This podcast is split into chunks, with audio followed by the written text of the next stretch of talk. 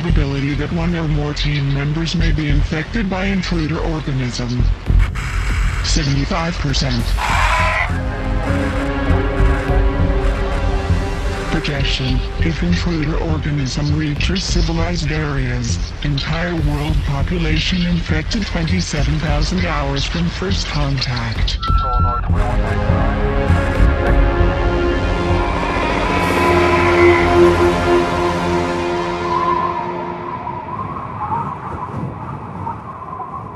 Welcome back to the Thing Minute podcast, where we discuss John Carpenter's 1982 science fiction horror masterpiece, The Thing, one minute at a time. I'm Harper W. Harris from harperwharris.com, and joining me again today is Zachary T. Owen. I am a uh, small press horror writer, and you can find my work on Amazon.com, BarnesandNoble.com, etc. So yeah, and we'll have uh, for all the episodes for this week that have been up, we'll have uh, links to to your stuff on on Amazon and everything, so people can definitely go out and check those out and and, and buy them. I hope. Thank you. I appreciate that. Yeah, of course. Uh, so today we're talking about minute 105 of the thing. So we're inching ever closer to the very end of the movie. Minute 105 begins with Albert Whitlock's credit and ends with assistant trainer James uh, Kalovin. So uh, yeah, so in this uh, in this set of credits, we start with um, uh, casting, which is by someone named Anita Dann, who is, I think, the first woman to show up in the credits for the movie. Um, I think there's only a couple throughout the entire credits, but yeah, she's the first one. Now, has she uh, done a lot of work outside of this? Not a ton. Her her IMDb list was not super long, um, and the only thing on there that I think I recognized was uh, Heart Beeps, which um, I think I haven't seen it, but I know a lot. Of, I've heard some people talking about it. That it, I think it's like a robot uh, romantic comedy um, from '81. Yeah, I'm not familiar with that one. So yeah, I think it's like two robot uh, servants like go on the run uh, from their masters or something like that. But um, I really like the fact that I like to think that John Carpenter saw Heart Beeps and was like, "That's who I want casting my paranoid horror movie." he just thought this uh, whoever casted this did a perfect job, and then he just looked her up. Yeah, I mean those robots were fantastic in that in their roles. so yeah, interesting. I'm not sure. I'm, i would guess that probably came from the studio more than anything else. Um, yeah, I, I would say so. But who knows? Uh, and then we have uh, set decorator John Dwyer, who did uh, did some other pretty cool stuff. Um, he worked on uh, Terminator 2 and Star Trek: The Original Series and Jaws. Who um, we'll see uh, a lot of people on on today's uh, credits have worked on some of those same movies. So see some of that stuff come up uh, in a couple spots. But that's uh, pretty interesting. I'd like to see if there were any uh, any parts of the set, any props that uh, carried over from this movie into like Terminator 2. yeah, I mean that would make sense. Yeah, because that w- wouldn't have been that was well, Terminator 2 was like, what was that, early? Is that like 90, 91, maybe? Uh, I want to say it's 1992. Yeah, that that's, that sounds right. So yeah, he might might have still had some stuff uh, in storage from the thing. Who knows? That's uh, that same screen. We also get uh, special effects by Roy Arbogast. Who, yeah, it's interesting to see that. Um, yeah, I mean, we haven't gotten to uh, Rob Bottin's credits, but all that stuff is under makeup effects, um, and the special effects is more like the uh, the explosions and stuff. It sounds like, and some of the mechanical stuff that they made, uh, because that's what Roy Arbogast mainly does. He um he's probably most famous for being he's the one who created the shark in Jaws, um, which is pretty cool. And I think I when I was looking it up, I saw some articles that I think he recently just like it's still intact, and I think he just sold it. Um, wow, which is kind of interesting. That'd be a pretty cool thing to own. Yeah, I would. I would put it somewhere that uh, it would terrify the most people. Yes, like right above your front door or something. So when people yeah, walk up, exactly. it starts chomping. um, he also uh, he worked a lot with John Carpenter. Um, he worked on Escape from New York before this, and then continued after this to work on, with him on um, Christine and They Live, uh, Starman, and Village of the Damned. So he was definitely one of the the Carpenter regulars. Um, so, and yeah, I think the, the main piece of trivia I had about Roy Arbogast was that he uh, he was at odds with Rob Bottin through most of the movie, which is pretty interesting. It's interesting that the movie turned out so well, given that the spe- the main special effects guy and the makeup effects guy were kind of at odds with each other the whole time. Um, Is there any information on uh, what caused the rift? I know the main thing was that Rob Bottin, in addition to doing all of the special effects, all the makeup effects, he um, he wanted to play a character. He, he wanted to be Palmer. Oh wow, And, I um, didn't know that. Roy Arbogast thought that was insane because he knew how much work they were going to have on the makeup effects, which he was right Yeah. about. That they, you know, they ran Yeah, way over budget. Um, that he wouldn't have time, and Arbogast actually threatened to leave the movie if John Carpenter let him play Palmer, which is pretty interesting. I guess it, uh, it came off of um, that Bottin played uh, played somebody in uh, The Fog, and so maybe had a little bit of the acting bug or something. I'm not sure. But uh, yeah, so that was the that was the main thing I had about Roy Arbogast. But he's he's done all kinds of cool stuff. He's got a great IMDb list of uh, of movies and, and a pretty long career with Carpenter too. And then next up is uh, uh, some of the camera department. So we have camera operator Raymond Stella, who um, the main thing I had about him uh, was that uh, he was the every time they do a, a shot in the arm or, or drawing blood in this movie, that's his arm.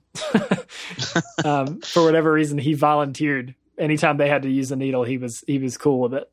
So Maybe that was uh, secretly something he enjoyed. yeah, maybe there was something else going on there behind the scenes.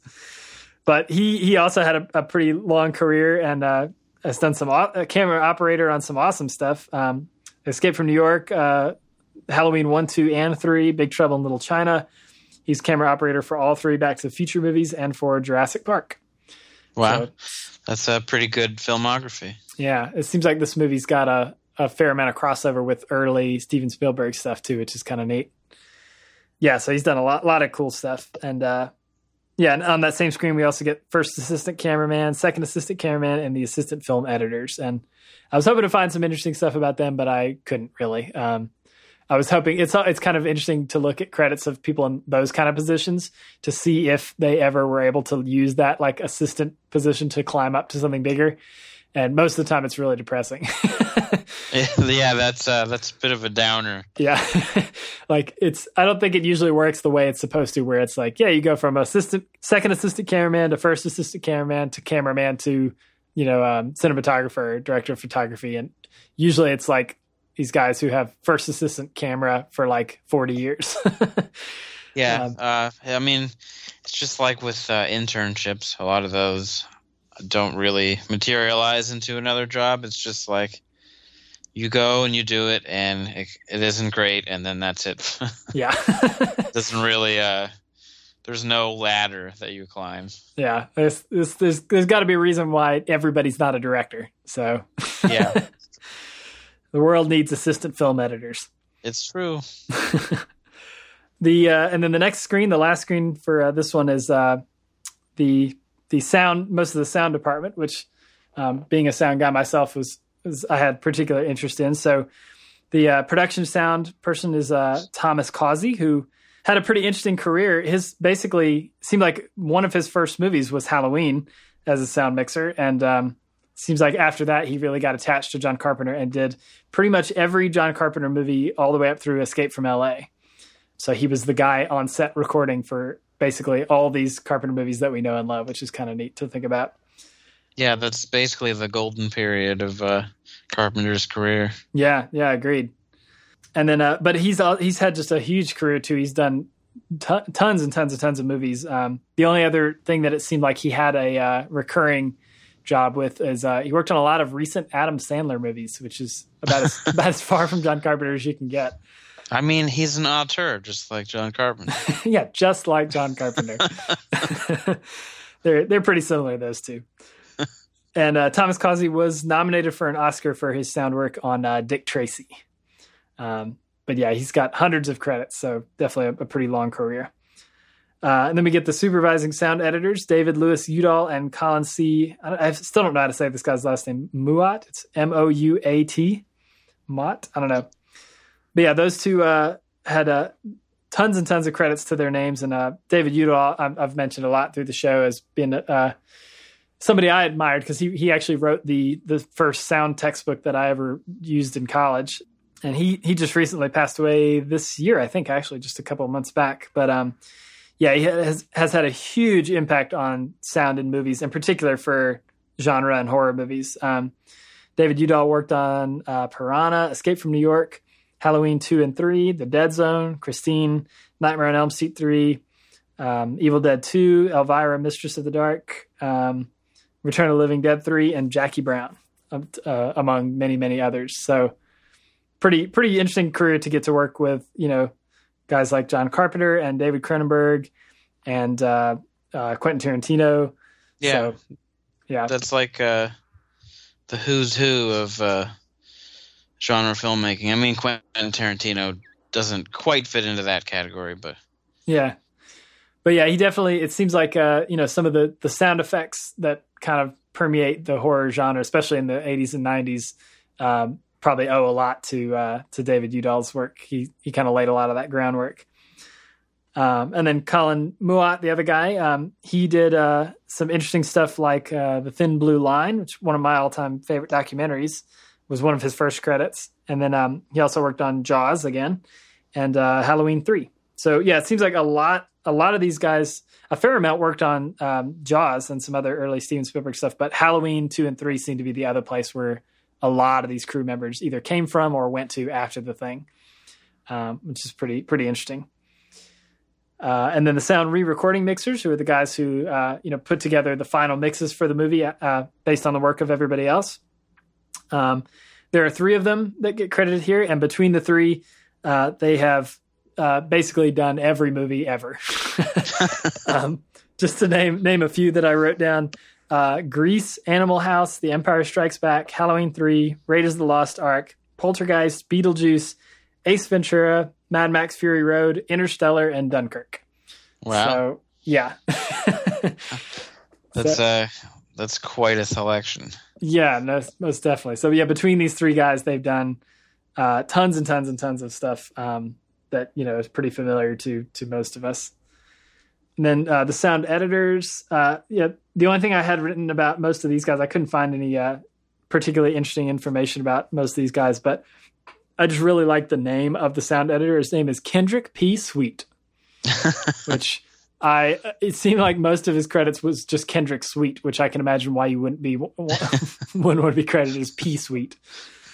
Um, but yeah, that's a that was another awesome name along with uh, what was the other one? Rock Rock Walker, uh, Rock Walker and Kendrick P Sweet. That sounds like a like a detective show. A, uh, yeah, they should be a duo. uh, somebody make this happen. it's um, not too late.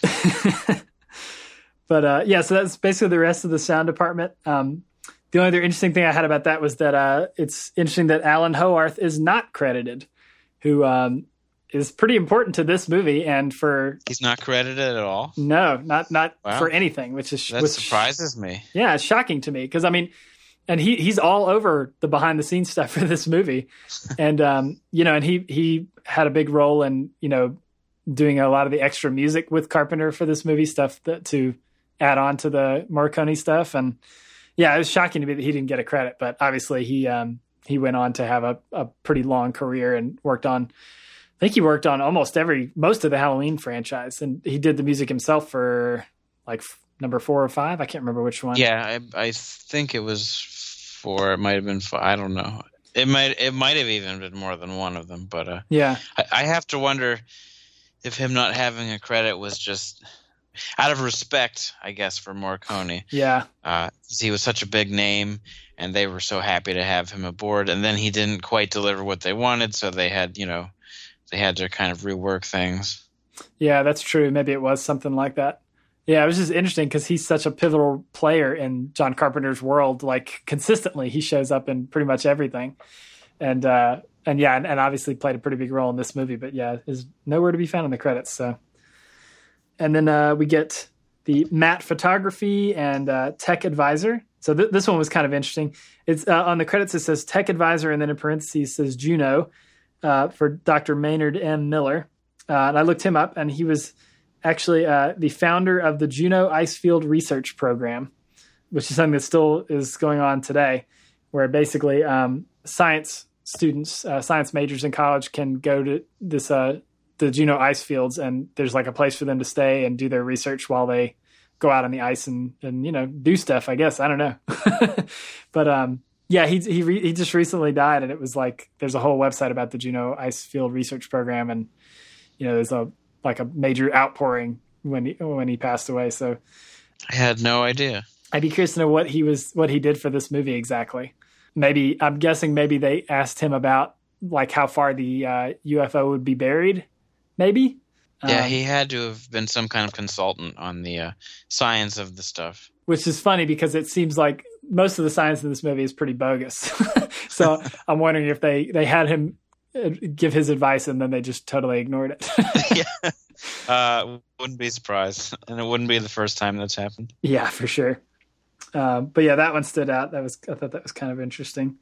And then we get a music editor and computer graphics. Who I think I brought this up way back when we talked about the computer simulation. That it says in the credits it says computer graphics by Motion Graphics, which is a weird like credit. but um, I think that that was actually a guy named John Wash who um, did a whole. He did a. I know he did the opening credits for um, Escape from New York and all the like computer simulation stuff in that as well. And it's had a sounds like he's had a pretty big impact on like uh, credit or title creation and, and stuff like that too. So there's I found some articles about him on like artofthetitle.com and stuff like that. So I thought that was kind of cool.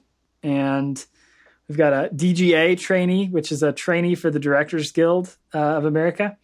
Uh, Bruce Humphrey. So uh, that was another one where I was like, "Oh, he was the trainee." So let's let's take a look and see if uh, see if his career took off. And he's done okay. Well, it's better than nothing, I guess. Yeah, he's he's done. pre- He's he's not hasn't directed his own stuff yet. I don't think or much, but he has done a lot of first assistant directing um, for a, a whole bunch of TV shows. So um, I guess it worked out okay. but yeah, it'd be pretty interesting to be the trainee for a movie like this, where they're like, "All right, we're flying up to uh, to the ice in British Columbia. Like, you are you ready?" It's probably not what he was expecting. And then uh, the synthesizer sound, it, it, which is a funny credit. That's a credit you only get like in the 80s. yeah, that's Synth- true. synthesizer sound by Craig Harris, who um, I brought up uh, earlier in the show.